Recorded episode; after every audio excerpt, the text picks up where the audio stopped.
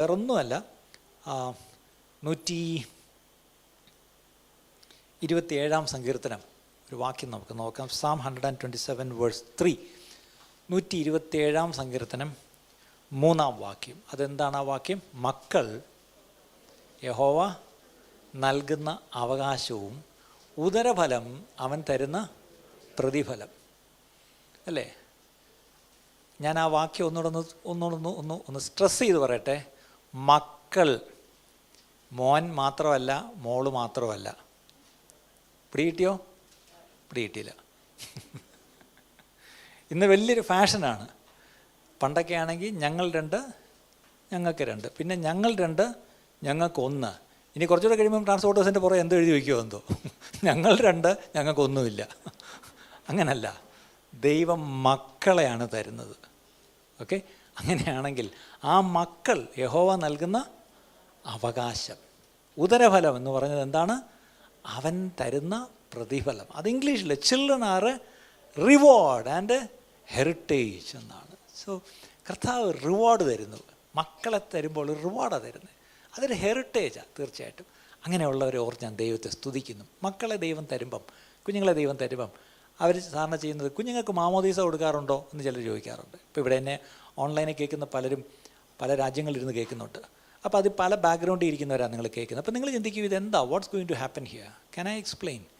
ഒന്നാമത്തെ കാര്യം, ബൈബിളിലെങ്ങും അത് കർത്താവായ യേശു ആകട്ടെ, തൻ്റെ അപ്പോസ്തലന്മാരാകട്ടെ, ആദിമസഭയാകട്ടെ, എന്തിനാ പഴയ നിയമത്തിലൊരു നിഴലായിട്ട് പോലും ഒരു സംഭവം കുഞ്ഞുങ്ങൾക്ക് മാമോദീസ കൊടുക്കുന്നൊരു പരിപാടി, അത് ക്രിസ്തീയമല്ല. It's not scriptural. അത് വചന അടിസ്ഥാനത്തിലുള്ള കാര്യമല്ല. ഇനി അത് ഞാനെപ്പോഴും പറയാറുണ്ട്, ഒരു ഉപദേശം അത് നമ്മൾ അനുഷ്ഠിക്കേണ്ടതാണോ അല്ലയോ എന്നുള്ളത് ചെക്ക് ചെയ്യാനൊരു 4 ടെസ്റ്റ് ഉണ്ട്. എന്താണെന്നറിയാമോ? ഒന്ന്, ഹാസ് ജീസസ് സെഡ് ഇറ്റ്, കർത്താവ് അത് പറഞ്ഞിട്ടുണ്ടോ അല്ലെങ്കിൽ കൽപ്പിച്ചിട്ടുണ്ടോ?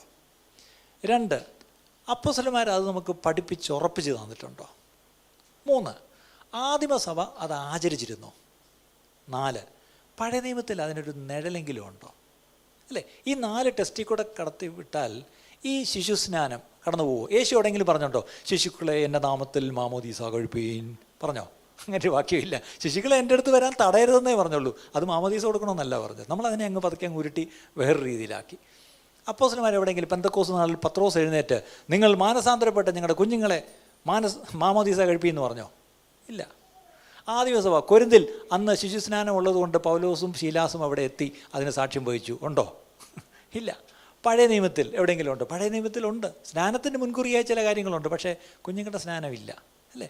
അപ്പം കർത്താവ് കൽപ്പിക്കാത്തത്, അപ്പോസ്തലന്മാർ പഠിപ്പിക്കാത്തത്, ആദിമസഭ ആചരിക്കാത്തത്, ഒരു നിഴൽ പോലും പഴയ നിയമത്തിൽ നമുക്ക് എടുത്തു കാണിക്കാനില്ലാത്തതിനെ ഒരു സഭയുടെ നിയമമായിട്ടും ഒരു ഉപദേശമായിട്ടും, അല്ലേ, പല സഭകളും അത് അതുപോലെ അനുഷ്ഠിച്ച് അത് നിഷ്കളങ്കമായ കുടുംബങ്ങളത് പാലിക്കുകയും ചെയ്യുന്നുണ്ട്. പക്ഷേ ഇന്ന് രാവിലെ ഞാൻ പറയട്ടെ, കർത്താവ് കൽപ്പിക്കാത്തത്, അപ്പോസ്തലന്മാർ ഉപദേശിച്ച് നമുക്ക് എഴുതി തരാത്തത്, ആദിമസഭ അവർ ചെയ്തിട്ട് അവർ ചിന്തിച്ചിട്ട് പോലും കാണത്തില്ല ഈ കാര്യം. അല്ലേ? ഇന്ന് നമ്മൾ വളരെ ആത്മാർത്ഥമായിട്ട് അത് നമ്മൾ പാലിക്കുന്നു. അതുകൊണ്ട് ശിശുക്കളെ സ്നാനപ്പെടുത്തുക എന്ന് ബൈബിളിലെങ്ങും ഒരു വാക്യമില്ല. അങ്ങനെ ആരെങ്കിലും ഒരു വാക്യം ബൈബിളിൽ നിന്ന് എന്നെ കൊണ്ട് കാണിച്ച് എന്നെ ബോധ്യപ്പെടുത്തുകയാണെങ്കിൽ ഞാൻ ഈ ഉടുപ്പഴിച്ചു വെച്ച് നിങ്ങൾ പറയുന്ന പണിക്ക് ഞാൻ പൊയ്ക്കോളാം. ഇതേ കൂടെ എനിക്ക് പറയാൻ പറ്റത്തില്ല. കാര്യം അല്ലേ, ഞാൻ വായിച്ചിട്ടും പഠിച്ചിട്ടും ഒന്നും അതിനകത്ത് കാണുന്നില്ല. അതുകൊണ്ടാണ്. അപ്പം ചിലർ പറയാറുണ്ട്, ഞങ്ങളുടെ ഒരു അച്ഛൻ പണ്ടെഴുതിയൊരു പുസ്തകം, ഇത്രയും വലിയൊരു പുസ്തകം, ശിശു സ്നാനത്തിന് അനുകൂലമായിട്ടും നിങ്ങളുടെ ഈ സ്നാനത്തിന് എതിരായിട്ടും എഴുതി, ഇത്രയും വലിയ പുസ്തകം. ഇത്രയും വലിയ പുസ്തകമല്ല കാര്യം, ഈ പുസ്തകമാണ് കാര്യം. ഈ പുസ്തകത്തിൽ നിന്ന് എന്തെങ്കിലും പറയാനുണ്ടോ? അത്രേ എനിക്ക് പറയാറുള്ളൂ. ഈ പുസ്തകത്തിൽ അതില്ല. അതുകൊണ്ട് ആരെങ്കിലും ഈ ശിശുസ്നാനത്തെ പറ്റി കൺഫ്യൂസ്ഡ് ആയിട്ടിരിക്കുന്നെങ്കിൽ ഇന്ന് ആ കൺഫ്യൂഷൻ വിട്ടേക്കണം. ഇനി നിങ്ങളിരിക്കുന്ന പലരും നിങ്ങൾ ശിശുക്കളായിരുന്നപ്പോൾ നിങ്ങളെ നിങ്ങളുടെ മാതാപിതാക്കൾ സ്നാനപ്പെടുത്തിയതായിരിക്കാം, മാമോദീസ കഴിച്ചതായിരിക്കും. That's okay. In good faith your parents did it, praise the Lord for that. അതങ്ങ് വിട്ടേരെ. അവരുടെ നല്ല അവരുടെ അറിവിൽ അവരത് ചെയ്തു, വിട്ടേക്കും. പക്ഷേ നിങ്ങൾക്ക് ബോധ്യം വരുമ്പം, നിങ്ങൾ ഈ വചനം വായിച്ച് ബോധ്യം വരുമ്പം നിങ്ങൾ എന്ത് ചെയ്യണം? വിശ്വസിച്ച്, അല്ല, രക്ഷിക്കപ്പെട്ട് നിങ്ങൾ എന്ത് ചെയ്യണം? വിശ്വാസ സ്നാനം സ്വീകരിക്കണം. അതെങ്ങനെയാണ്? പിതാവിൻ്റെയും പുത്രൻ്റെയും പരിശുദ്ധാത്മാവിൻ്റെയും നാമത്തിൽ വെള്ളത്തിൽ മുങ്ങി പൊങ്ങി സ്നാനപ്പെടണം. അങ്ങനെ തന്നെയാണ്. And they both went in to the water and Philip baptised him. ഷണൻ്റെ കാര്യമാണ്, എത്യോപ്യയിലെ യൂണുക്കിൻ്റെ കാര്യം. അടുത്തത്, and when they both came up out of the water. പിന്നീട് ഒരാളുടെ വഴിക്ക് സന്തോഷിച്ചും കൊണ്ടുപോയി മറ്റേ ആൾ ദൈവാത്മാവ് എടുത്തുകൊണ്ടിങ്ങി പോവുകയും ചെയ്തു. അവർ രണ്ടുപേരും വെള്ളത്തിലേക്ക് ഇറങ്ങി ഒരുവനെ മുക്കി പൊങ്ങി രണ്ടുപേരും വെള്ളത്തിൽ നിന്ന് കയറി. അതൊക്കെ വളരെ ക്ലിയറാണ്. ആ ബാപ്റ്റിസം എന്നുള്ള വാക്ക് തന്നെ മുക്കിയെടുക്കുക എന്ന്, ജോൺ ദ ഡിപ്പർ എന്നാണ് പഴയ ഭാഷയിൽ കിടക്കുന്നത്. അങ്ങനെ ഒരാൾ മുക്കി വെള്ളത്തിലേക്ക്, അതൊരു ശരിക്കും പറഞ്ഞാൽ അതിനർത്ഥമില്ലാത്ത ഒരു ചടങ്ങാണെന്ന് ചിലർ പറയാറുണ്ട്. അർത്ഥം എത്രയോ ഉണ്ടെന്നുള്ളതല്ല വിഷയം, കർത്താവ് അത് കൽപ്പിച്ചു, നമ്മളത് ചെയ്യുന്നു. ഞാനെപ്പോഴും the word says it, the Bible says it and I obey it, that settles it, അത്രയേ ഉള്ളൂ. അതിനപ്പുറം ഒന്നും എനിക്കറിയത്തില്ല. അങ്ങനെ അങ്ങ് വിട്ടേക്കണം.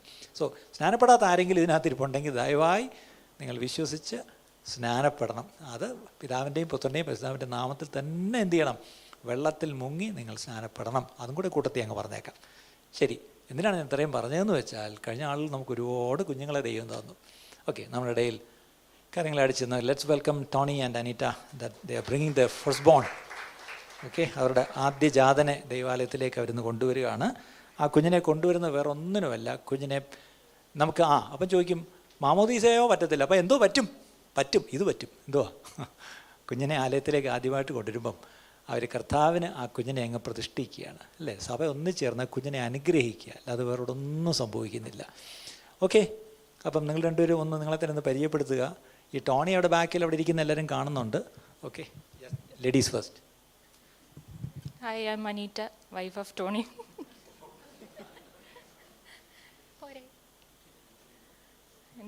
Right now I'm not doing anything at home, looking after the baby.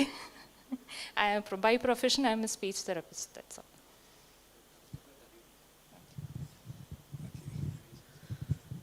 Okay, my name is Tony. I'm from an IT field. ഇവിടെ മീഡിയയിൽ work ചെയ്യുന്നുണ്ട്, ബാക്കിൽ ഓഡിയോ ആൻഡ് ഡിപ്പാർട്ട്മെൻറ്റ് ഹാൻഡിൽ ചെയ്യുന്നത്. ഇവിടെ ECS ബിസിനസ് സൊല്യൂഷൻ എന്ന കമ്പനിയിലാണ് വർക്ക് ചെയ്യുന്നതിന്. Basically ഞങ്ങൾ കായംകുളം എന്ന സ്ഥലത്തു നിന്നാണ് വരുന്നത്. ഇവിടെ റെൻറ്റഡ് സ്പേസാണ് ഞങ്ങൾ സ്റ്റേ ചെയ്യുന്നത്. I think that's it. Okay, ഇവർ രണ്ടുപേരെ ഓർത്ത് ഞാൻ ദൈവത്തെ സ്തുതി. ഇവരുടെ വിവാഹം ഈ ചർച്ചിലാണ് നടന്നത് ശരിക്കും പറഞ്ഞാൽ. ഓക്കെ, ഇനി ടോണിയെ ഒത്തിരി പേർക്ക് അറിയത്തില്ല ഇത് ആരാണെന്ന്. ടോണിയുടെ മമ്മി വന്നിട്ടുണ്ട്, മമ്മിയുടെ ബാക്കിൽ ഇരിപ്പുണ്ട്. മമ്മി എന്ന് എഴുന്നേറ്റൊന്ന് നിൽക്കണേ. Okay, mummy. ഈ മമ്മി ആരാന്ന് പറഞ്ഞാൽ നമ്മുടെ അമ്പലമുക്കിലെ മേരിക്കുട്ടി ആൻറ്റിയുടെ ഇളയ സിസ്റ്ററാണ്. അങ്ങനെ പറയുമ്പോൾ കുറച്ചുകൂടെ ആൾക്കാർക്ക് മനസ്സിലാവും, അല്ലേ? അപ്പം മേരിക്കുട്ടി ആൻറ്റി ഈ ചർച്ച തുടങ്ങിയ കാലം തൊട്ടേ ഉള്ളൊരു മെമ്പറാണ്. ആ മേരിക്കുട്ടി ആൻറ്റിയുടെ ഇളയ സിസ്റ്ററാണ്, കായംകുളത്ത് കെട്ടിച്ച സിസ്റ്റർ, അല്ലേ? ടോണിയുടെ പപ്പ മരിച്ചുപോയി. ടോണി ഒരു മോൻ, ഇനി ഒരു സിസ്റ്ററും ഉണ്ട്. ഇനി ഒന്ന് ഇളയല്ല, മൂത്ത, ഓസ്ട്രേലിയയിലാണ്. Okay okay Tony. അനിറ്റയുടെ വീട് തിരുവല്ലയിലാണ്. അനിറ്റ ഓർത്ത് ഞാൻ ദൈവത്തെ സ്തുതിക്കുന്നു. ഓക്കെ, ഇന്ന് കുഞ്ഞുമായിട്ട് വന്നിരിക്കുമ്പം എനിക്ക് സഭയെ സാക്ഷി നിർത്തി കർത്താവിൻ്റെ ദാസെന്ന നിലയ്ക്ക് ഞങ്ങൾ ചോദിക്കുകയാണ് രണ്ടൊന്നിട്ട് ചോദ്യം. ഓക്കെ, ഈ കുഞ്ഞ് കർത്താവ് നിങ്ങളെ വിശ്വസിച്ച് നിങ്ങളുടെ കയ്യിലോട്ട് തന്നു. അത് നിങ്ങളുടെ മെടുക്കൊന്നുമല്ല കേട്ടോ, കർത്താവ് നിങ്ങളെ വിശ്വസിച്ചു, അതുകൊണ്ടാണ് കുഞ്ഞിനെ കൈ തന്നെ. അങ്ങനെയാണെങ്കിൽ കുഞ്ഞ് കർത്താവിൻ്റെ വകയാണെങ്കിൽ നിങ്ങൾ ജസ്റ്റ് ടുവേർഡ്സ് നല്ല കാര്യവിചാരന്മാർ മാത്രമാണ്. ഈ കുഞ്ഞിനെ കർത്താവിൻ്റെ ഹിതപ്രകാരം കർത്താവിന് വേണ്ടി കർത്താവിൻ്റെ രാജ്യത്തിന് വേണ്ടി നിങ്ങൾ വളർത്തിക്കൊണ്ടുവരുമെന്നൊരു തീരുമാനം ഈ സമയത്ത് എടുക്കുന്നു. കുട്ടികളെ എങ്ങനെ വളർത്തണമെന്നുള്ള ഒത്തിരി ഇൻ്റർനെറ്റിലും ബുക്സും ഒക്കെ ഉണ്ട്, അതൊക്കെ നല്ലതാണ്. പക്ഷേ ബേസിക്കായിട്ട് നിങ്ങൾ ഈ കുഞ്ഞിനെ എങ്ങനെ വളർത്തുമെന്നുള്ളതിനെ നിങ്ങളെ പഠിപ്പിക്കുന്നത് ഒരു ഗൂഗിളും അല്ല, ഈ പുസ്തകമാണ്. ഈ പുസ്തകം അനുസരിച്ച് നിങ്ങൾ ഈ കുഞ്ഞിനെ ദൈവഭയത്തിലും മനുഷ്യരുള്ള പ്രീതിയിലും വളർത്തുമോ എന്നൊരു തീരുമാനം നിങ്ങൾ പരസ്യമായിട്ട് എടുത്തിവിടെ പറയണം. കല്യാണത്തിന് കൈപിടിപ്പിക്കുന്നതിന് മുമ്പ് ചോദിക്കുമല്ലേ, അതുപോലെ ചോദിക്കുക നിങ്ങൾ ഈ കുഞ്ഞിനെ, അല്ലേ? ഈ കുഞ്ഞ് ആദ്യം കർത്താവിനെ അറിയേണ്ടത് നിങ്ങളിലൂടെയാണ്, പാസ്റ്ററിലൂടെ സൺഡേ സ്കൂളിൽ വന്നിട്ടൊന്നുമല്ല, നിങ്ങളാണ്. അതിൻ്റെ അർത്ഥം നിങ്ങൾ ഈ കുഞ്ഞിൻ്റെ മുമ്പിൽ ഏറ്റവും മാതൃകയുള്ള ഒരു മാതാപിതാക്കളായിട്ട് നിങ്ങൾ ജീവിക്കുമോ? കർത്താവിനെ ഈ കുഞ്ഞ് കാണേണ്ടത് നിങ്ങളിലൂടെയാണ്. അങ്ങനെ ഒരു തീരുമാനം ഈ സമയത്ത് നിങ്ങൾ എടുക്കുന്നോ? ഓക്കെ, അവർ രണ്ടുപേരും അവരുടെ തീരുമാനം അവർ പരസ്യമായിട്ട് പറഞ്ഞു. അങ്ങനെയാണെന്നുണ്ടെങ്കിൽ ആ കുഞ്ഞിനെ അവർ ഡെഡിക്കേറ്റ് ചെയ്യാനാണ് വന്നിരിക്കുന്നത്. ഈ ഡെഡിക്കേഷൻ എന്നൊരു വല്ലാത്തൊരു കൺഫ്യൂഷനാണ്. ഒത്തിരി പേര് ആയിരിക്കുന്നത് അച്ഛൻ കയ്യിലെടുത്ത്, മെത്രാപോലിത്ത കയ്യിലെടുത്ത്, അല്ലെ സീനിയർ പാസ്റ്റർ കയ്യിലെടുത്ത് ഡെഡിക്കേറ്റ് ചെയ്യണമെന്നൊക്കെയാണ്. പക്ഷേ ഞാനിവിടെ പലപ്പോഴും വ്യത്യസ്തമായിട്ടൊന്നും ചെയ്യാറുണ്ട്. എല്ലാവരുടെ കേസിലും അല്ല, ചിലരുടെ കേസിൽ ഞാനെടുത്ത് ചെയ്യാറുണ്ട് ഇപ്പോഴും, അത് വേറെ കാര്യം. പക്ഷേ ചിലരുടെ കാര്യത്തിൽ പറഞ്ഞാൽ കാര്യങ്ങൾ ഗ്രഹിക്കാൻ കഴിയുന്നവരോട് പറയും, അവർക്ക് ദൈവം തന്ന കുഞ്ഞിനെ ആലയത്തിൽ കൊണ്ടുവന്ന് ഡെഡിക്കേറ്റ് ചെയ്യാൻ അവർക്കേ കഴിയൂ, അത് പാസ്റ്ററല്ല ചെയ്യേണ്ടത്. എൻ്റെ കുഞ്ഞിനെ ഞാൻ ഡെഡിക്കേറ്റ് ചെയ്യാം, പക്ഷെ അവരുടെ കുഞ്ഞിനെ എങ്ങനെയാണ് ഞാൻ ഡെഡിക്കേറ്റ് ചെയ്യുന്നത്, അല്ലേ? അവർ രണ്ടുപേരും തീരുമാനിക്കേണ്ടത് ഞങ്ങളുടെ കുഞ്ഞിനെ കർത്താവിനായിട്ട് പ്രതിഷ്ഠിക്കുന്നു, അല്ലേ? അത് അവരാ ചെയ്യാൻ പോകുന്നത്. അങ്ങനെ ചെയ്യാൻ കുഴപ്പമില്ലല്ലോ. ഓക്കെ, അങ്ങനെയാണെന്നുണ്ടെങ്കിൽ നിങ്ങളുടെ കയ്യിൽ തന്നെ കുഞ്ഞിരിക്കട്ടെ. ആ കുഞ്ഞിൻ്റെ പേര്, ഫുൾ നെയിം, കുഞ്ഞിനെ നല്ല ഉറക്കമാണ്. ഇവനെന്താ രാവിലെ ഇപ്പോഴല്ലേ കുഞ്ഞ്, അല്ലേ അവൻ ലൈവായിട്ടിരുന്നാൽ വലിയ പ്രശ്നമാണ്. അവൻ നല്ല ചിരിയാണെന്ന് മാത്രം ഞങ്ങൾക്കറിയാം. ഓക്കെ, കുഞ്ഞിൻ്റെ പേരെന്താ? Nicholas Philip Tony. Nicholas Philip Tony എന്നാണ് ആ കുഞ്ഞിൻ്റെ പേര്. ആ കുഞ്ഞിനെ നമ്മൾ കർത്താവായ യേശു ക്രിസ്തുവിൻ്റെ നാമത്തിൽ നമ്മൾ എന്ത് ചെയ്യുക, പ്രതിഷ്ഠിച്ച് അനുഗ്രഹിച്ച് പ്രാർത്ഥിക്കാൻ പോവാണ്. അപ്പം നിങ്ങൾ രണ്ടും കൂടെ ഒരു കൈ ഒന്ന് പിടിച്ച്, നിങ്ങൾ രണ്ടും കൂടെ ചേർന്ന് നിന്നിട്ട്. ഓക്കെ, ആരാ പ്രാർത്ഥിക്കേണ്ടിയ? ആരാ? വീട്ടിൻ്റെ പുരോഹിതൻ ആരാന്നറിയാമല്ലോ. പുരോഹിതല്ല, പുരോഹിതൻ. ഓക്കെ, പുരോഹിതനാണെങ്കിൽ you are the priest and you are the prophet of the family. Okay, as the head of the family you have to say a simple prayer. Lord, thank you for this gift. Thank you for this heritage and reward. And we commit this gift back to you, Lord, and dedicate so that you will bless the baby. Athrayula, a simple prayer. Can you say a prayer of dedication so that we will all say a blessing prayer for the baby? God, I thank you for this baby which you have given to us. It's a miracle which we have got. God, we dedicate this baby to you. We do our best in guiding him with all the spiritual knowledge we can provide. In God's name, amen.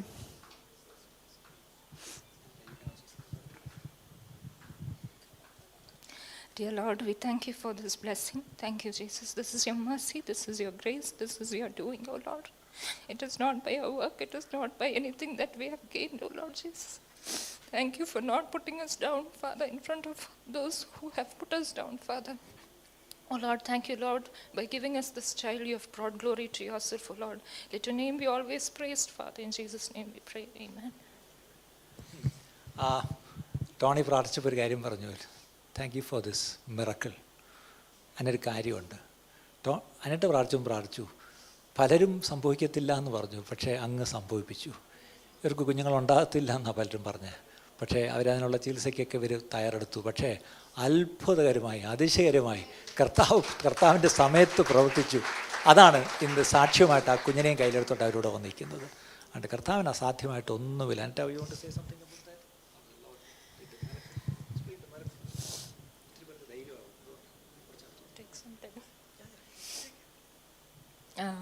Praise God.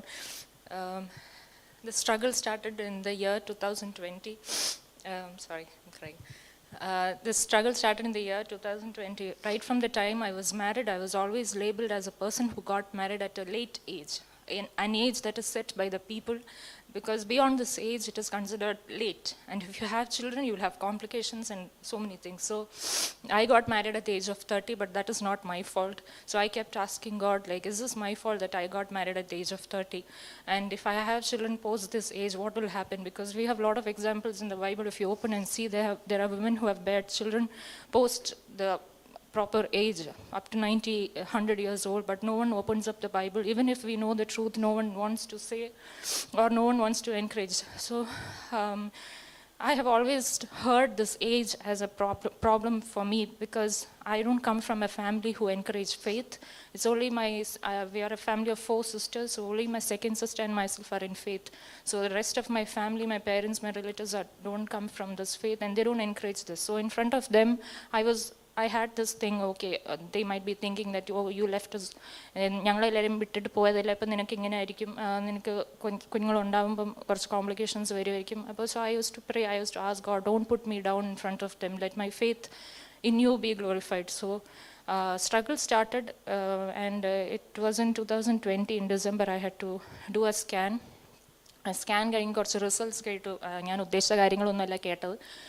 They told me, they started saying so many things which I couldn't accept, because I never had any major health issues, but the doctor started saying, you know, you cannot conceive naturally. That is the first point, that you can't conceive naturally, because every hormone is important for conceiving. So in my case it is very low, below normal range, and so it indicates infertility. പിന്നെ പറഞ്ഞു egg count ഭയങ്കര കുറവാണ്, അപ്പം ഇത് വെച്ചൊരിക്കലും naturally conceive ചെയ്യാൻ പറ്റില്ല, conceive ചെയ്താൽ തന്നെ യുൽ നീഡ് എ ഡോണർ. പിന്നെ they said my uterus looks shrunk, it looks like as if you have had menopause at an early age. അപ്പം അങ്ങനെയൊക്കെ പറയാൻ തുടങ്ങിയപ്പം I was taken aback, because I could not accept all these things. അപ്പം I started battling with God. So as the doctor was telling Tony, I started battling in my mind. I told God that I am not going to accept these things. Maybe it is true by the reports, my organs might be saying these things, but I believe in a God who is beyond medical reports. So I told God that it's okay if they're saying it, it's their duty, they'll be looking at reports and saying it's fine, but I will not accept it. I'll come back to the same hospital, to the same doctor, and with a testimony, and they will openly claim that it's the work of God. And then I came back. They gave me 3 months' time just for our mental satisfaction. They told, ഞാൻ naturally conceive ചെയ്യാൻ പറ്റില്ല, അപ്പം എന്തായാലും ട്രീറ്റ്മെൻറ്റേ പറ്റൂ. അപ്പം 3 മാസത്തേക്ക് ഒരു മരുന്നെടുക്കുക, അത് നിങ്ങളുടെ മെൻറ്റൽ സാറ്റിസ്ഫാക്ഷന് വേണ്ടിയിട്ടാണ്, അല്ലാതെ ഞങ്ങളുടെ എക്സ്പീരിയൻസിൽ ഒരിക്കലും കൺസീവ് ചെയ്യാൻ പറ്റില്ല എന്ന് പറഞ്ഞിട്ട് പോയി. അപ്പോൾ 3 മാസം ഇങ്ങനെ വന്നു. അപ്പോൾ 2021 ജാനുവരി ആയപ്പം 1 മാസം ഇങ്ങനെ കടന്നു പോവുക. അടുത്ത ഫെബ്രുവരി ആയപ്പോൾ ഞങ്ങൾക്ക് 2 പേർക്കും കോവിഡായി ഒരുമിച്ചായി. Tony was admitted in the hospital. For 1 week, I was alone at home. Appa, I started getting tense. The more you sit alone, the more you get tensed and worried. Appa, I started thinking, oh, any post-COVID complication karna ini enke endelum prashnangal varuvo ennu pedichirunnu. But thankfully, aa monthum kadannu poi. March ayappathene I started getting tense because doctors said that, you know, you need to come back after 3 months. Appa, I was praying and battling that എനിക്ക് treatment വേണ്ട, കാരണം otherwise you should give me the peace to do the treatment. I am not against any treatments, but God will always give you peace to do anything that you want to do. അപ്പം unless I have that, I won't go ahead with it. അപ്പോൾ അങ്ങനെ തീരുമാനിച്ചുകൊണ്ടിരുന്നപ്പോഴാണ് March മാസം we had to move in to a new home. അതിൻ്റെ preparation എല്ലാം കഴിഞ്ഞു, വീട് മാറി.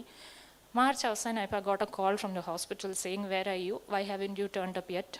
അപ്പോൾ ഞാൻ സർപ്രൈസ്ഡ്, ഹോസ്പിറ്റലിൽ നിന്ന് വിളിച്ച് ചോദിക്കുകയാണോ എന്ന് വിചാരിച്ചു. Well, I didn't tell about that call to anyone, to my family, none of them, because I know they'll pressurize me again. You have to go back. Idaraittu miracle onnu illalo, appo you'll have to go back nu vech. Angane irunnappum April ayapum we had a wedding to attend in Cochin. So when we came back, I started experiencing some symptoms. Appo I just shared it with my sister, and she said, "ഒരു test ചെയ്യാൻ പറയും." Appo I immediately denied, saying, "എന്തിനാ ഓരോ പ്രാവശ്യം ഞാൻ പോയി test ചെയ്യും, എന്നിട്ട് നെഗറ്റീവ് ആണെങ്കിൽ ഞാനിരുന്ന് കരയും, എനിക്ക് വയ്യ ഇനി ടെസ്റ്റ് ചെയ്യുന്നു."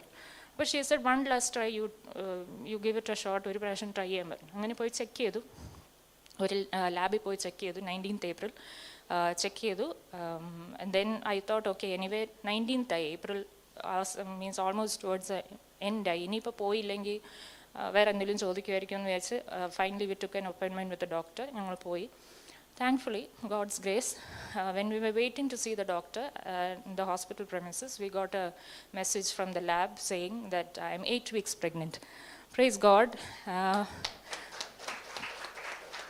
So I didn't take any treatment, but God honored me, and then I went to see the doctor. അപ്പോൾ അവർ ലാബ് റിസൾട്ട്സ് എല്ലാം നോക്കി അവർ എഴുതുന്നുണ്ട് അതിന് ഫയലിൽ. I saw them writing natural way of conceiving, and I didn't have any words to, I did not know how to thank God.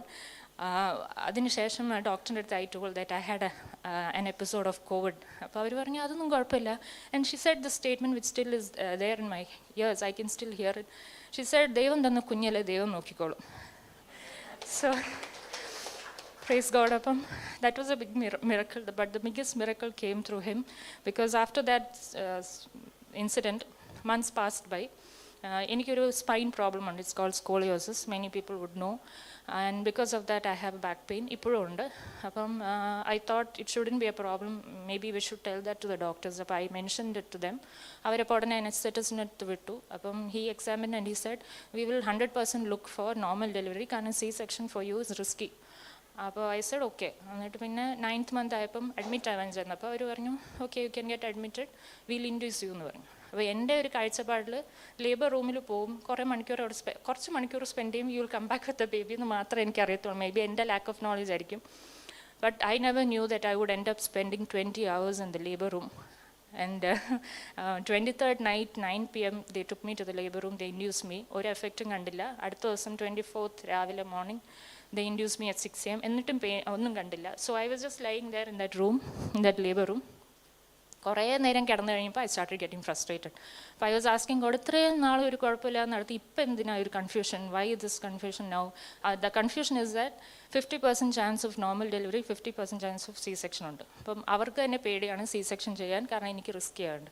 അപ്പോൾ എല്ലാവരും ഒരു confused സ്റ്റേറ്റിലിരിക്കുമ്പം when there is no pain, one doctor comes up to me, she is in charge of that labour room that day. She's a very old doctor. She comes up to me and she says, ഇതെന്തിനിങ്ങനെ വെറുതെ കിടക്കുന്നത്, അപ്പം എൻ്റെ പ്രസവം എടുക്കാനായിട്ട് വന്നൊരു ഡോക്ടറിൻ്റെ അടുത്ത് പറഞ്ഞാൽ എന്തിനിങ്ങനെ ടൈം സ്പെൻഡ് ചെയ്യുന്നത്, she won't make it for normal delivery, look at her, she has no pain, എന്തിനത് വെച്ചുകൊണ്ടിരിക്കുന്നതെന്ന് പറഞ്ഞു. അപ്പോൾ ഷീ സെഡ്, അപ്പോൾ ആ ഡോക്ടർ പറഞ്ഞു സാരമില്ല നോക്കാമെന്ന് പറഞ്ഞു. അപ്പോൾ they kept giving cut offs, ഒരു 12 PM നോക്കാം, പിന്നെ ഒരു 3 PM നോക്കാം, 4 PM നോക്കാം, ഫൈനലി 6 PM നോക്കാം. മീൻസ് ഈ ടൈമിനുള്ളിൽ വേദന വന്നില്ലെങ്കിൽ will have to do C section.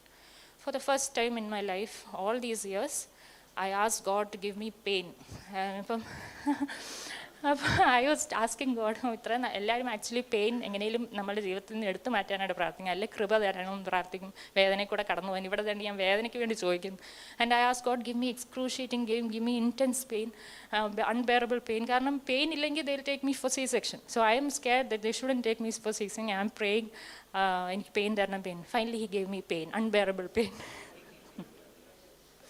So it is kekuma comedy on, but I understood that to experience pain, it is a gift from God. Because if you don't experience pain, you will lose out on many things in life. So that is one thing he taught me. And throughout those 20 hours where I spent there, he taught me how to trust him. Ellam smooth aayittu kondunu avasanam kondunu oru idil konda ettichu vandittum he was waiting whether I will trust him. Taught me many things, and then finally 6 PM oru cut off time thannu. 5:46 PM he was born through normal delivery. And then finally when we were moved to the room, aa prayayulla doctor enne kandu vedana normal delivery aavatilla ennu paranja doctor enne kaanam ennu korchu neram enne nokki. She said, finally you made it. I said, yes, with the grace of God. Thank you. That is a beautiful testimony of the grace of God. ദൈവകൃപയെക്കുറിച്ച് ഇതിലും നല്ലൊരു സാക്ഷ്യം നമുക്ക് കേൾക്കാനില്ല. എല്ലാവരും ആ കുടുംബത്തോടൊപ്പം ചേർന്ന് നമുക്കും കരങ്ങൾ ഉയർത്തി കർത്താവിന് മഹത്വം കൊടുക്കാം. എല്ലാവരും കർത്താവിന് കരങ്ങൾ ഉയർത്തി മഹത്വം കൊടുക്കുക. എല്ലാവരും കർത്താവിന് കരങ്ങൾ ഉയർത്തി മഹത്വം കൊടുക്കുക. കർത്താവേ, അത്ഭുതങ്ങളുടെ ദൈവം ഇന്നും ജീവിക്കുന്ന ഒരു പ്രാവശ്യം കൂടെ ഈ പ്രിയ കുടുംബത്തിൻ്റെ സാക്ഷ്യം അവരുടെ വായിൽ നിന്ന് തന്നെ കേട്ട് ഞങ്ങൾ അങ്ങേക്ക് നന്ദി പറയുന്നു. കർത്താവേ, ദൈവമേ, ഈ മകൾക്ക് നീ കൊടുത്ത വിശ്വാസത്തിനായിട്ട് സ്തോത്രം. അവൾ വിശ്വസിക്കുന്നവന് ഒരു നാൾ ലജ്ജിച്ചു പോകുകയില്ല എന്നുള്ള വാക്യം കർത്താവേ അവിടെ നീ മകളുടെ ജീവിതത്തിലൂടെ നീ കർത്താവെ തെളിയിച്ചു. ആ സാക്ഷി ഞങ്ങൾ കേട്ടു. ഞങ്ങളതിന് നന്ദി പറയുകയും മഹത്വമെല്ലാം അങ്ങേക്ക് തരികയും ചെയ്യുന്നു. ടോണിയെ നീ ഇത്രത്തോളം ബലപ്പെടുത്തി കർത്താവേ. അവർ പലപ്പോഴും തീയിലും വെള്ളത്തിലൂടെയൊക്കെ കടന്നുപോയി, എങ്കിലും കർത്താവെ അവർ പിടിച്ചു നിന്നു, അവരെ അങ്ങ് നിർത്തി കർത്താവെ. അവിടെ അങ്ങ് മാനിച്ചതിനായിട്ട് സ്തോത്രം. അവർ കുഞ്ഞുമായിട്ട് ഇന്ന് കടന്നു വന്ന് ദൈവസഭയിൽ വന്ന് കുഞ്ഞിനെ അവർ രണ്ടുപേരും ചേർന്ന് പ്രാർത്ഥിച്ച് പ്രതിഷ്ഠിച്ച ഈ സമയത്ത് ഞങ്ങൾ സഭയായി ഒരുമനപ്പെട്ട് ഞങ്ങളുടെ കരങ്ങളെ ആ കുഞ്ഞിന് നേരെ നീട്ടി കർത്താവെ, പ്രിയ പൈതൽ നിക്കലാസ് ഫിലിപ്പ് ടോണിയെ ഞങ്ങൾ പിതാവിൻ്റെയും പുത്രൻ്റെയും പരിശുദ്ധാത്മാവിൻ്റെയും നാമത്തിൽ ഞങ്ങൾ അനുഗ്രഹിക്കുന്നു കർത്താവെ. ഇവനൊരു അനുഗ്രഹ വിഷയമായിട്ട് വളരട്ട് കർത്താവെ. ഇവൻ്റെ യഹോവഭയത്തിലും മനുഷ്യരുള്ള പ്രീതിയിലും ഈ പൈതൽ വളർന്നു വരുവാനിടയാക്കണമേ. ഈ കുഞ്ഞിനെ ദൈവഭയത്തിൽ വളർത്തിക്കൊണ്ടുവരാൻ ആവശ്യമായ ദൈവകൃപയും ജ്ഞാനവും ഉയരത്തിൽ നിന്ന് അനുദിനം ഇവർക്ക് രണ്ടുപേർക്കും കൊടുക്കണമേ കർത്താവേ. ഈ കുഞ്ഞ് കർത്താവായ യേശു ക്രിസ്തുവിനെ അറിയേണ്ടത് ആ മാതാപിതാക്കളിൽ നിന്ന് തന്നെയാണ് കർത്താവ്, വീട്ടിൽ തന്നെയാണ് കർത്താവേ. അതിനുള്ള പ്രത്യേകമായ ജ്ഞാനവും കൃപയും കർത്താവെ ഈ മാതാപിതാക്കൾ കൊടുക്കണമേ. കുഞ്ഞിനെ അവർ കൊഞ്ചിക്കും, വാത്സല്യം കൊടുക്കും, സ്നേഹിക്കും, എല്ലാം ചെയ്യും. പക്ഷേ അതിനോടൊപ്പം തന്നെ കർത്താവെ ആ റോഡ് ഓഫ് ഡിസിപ്ലിൻ അതും അവർ മാറ്റിവെക്കാൻ ഇടയായത് കർത്താവെ. ആ കുഞ്ഞിന് വേണ്ടുന്ന ശിക്ഷണം കൊടുത്തു തന്നെ വളർത്തുവാനുള്ള ദൈവകൃപയും അവർക്ക് കൊടുക്കണമേ എന്ന് പ്രാർത്ഥിക്കുന്നു കർത്താവെ. നല്ല സമയം തന്നതിനായിട്ട് നന്ദി പറയും. പ്രത്യേക ടോണിയുടെ മമ്മിയും കൊണ്ടുതന്നായിട്ട് സ്തോത്രം. ആ മകളെ നീ അനുഗ്രഹിച്ചാട്ട് കർത്താവെ. ഞങ്ങൾ ഒരുമിച്ച് ഈ കുടുംബത്തോടൊപ്പം ഞങ്ങൾ സന്തോഷിക്കുന്നു കർത്താവെ. എല്ലാ മഹത്വവും അങ്ങേക്ക് തന്നെ തരുന്നു യേശു ക്രിസ്തുവിൻ്റെ നാമത്തിൽ തന്നെ പിതാവേ. കരങ്ങളടിച്ച് നമുക്ക് ദൈവത്തിന് മഹത്വം കൊടുക്കാം. ആ കുഞ്ഞിൻ്റെ മുഖം ആരും കണ്ടില്ല, കുഞ്ഞിപ്പോൾ ഉണർന്നു. ഇതാണ് പാർട്ടി. ഓക്കെ, അവൻ ഒറ്റ കാര്യം ഇപ്പം ചെയ്യാൻ അറിയത്തുള്ളൂ, ചിരിക്കാനറിയാം. അവൻ ഭയങ്കര ചിരിയാണ്. ഇപ്പം ഉണർന്നത് കൊണ്ടാണ് ചിരിക്കാത്തത്. ഇച്ചിരി കഴിയുമ്പോൾ അവൻ ചിരിച്ചോളൂ. ആട്ടെ, ദൈവാനുഗ്രഹിക്കട്ടെ. God bless. തുറന്ന് നമുക്ക് ദൈവവചനത്തിലേക്ക്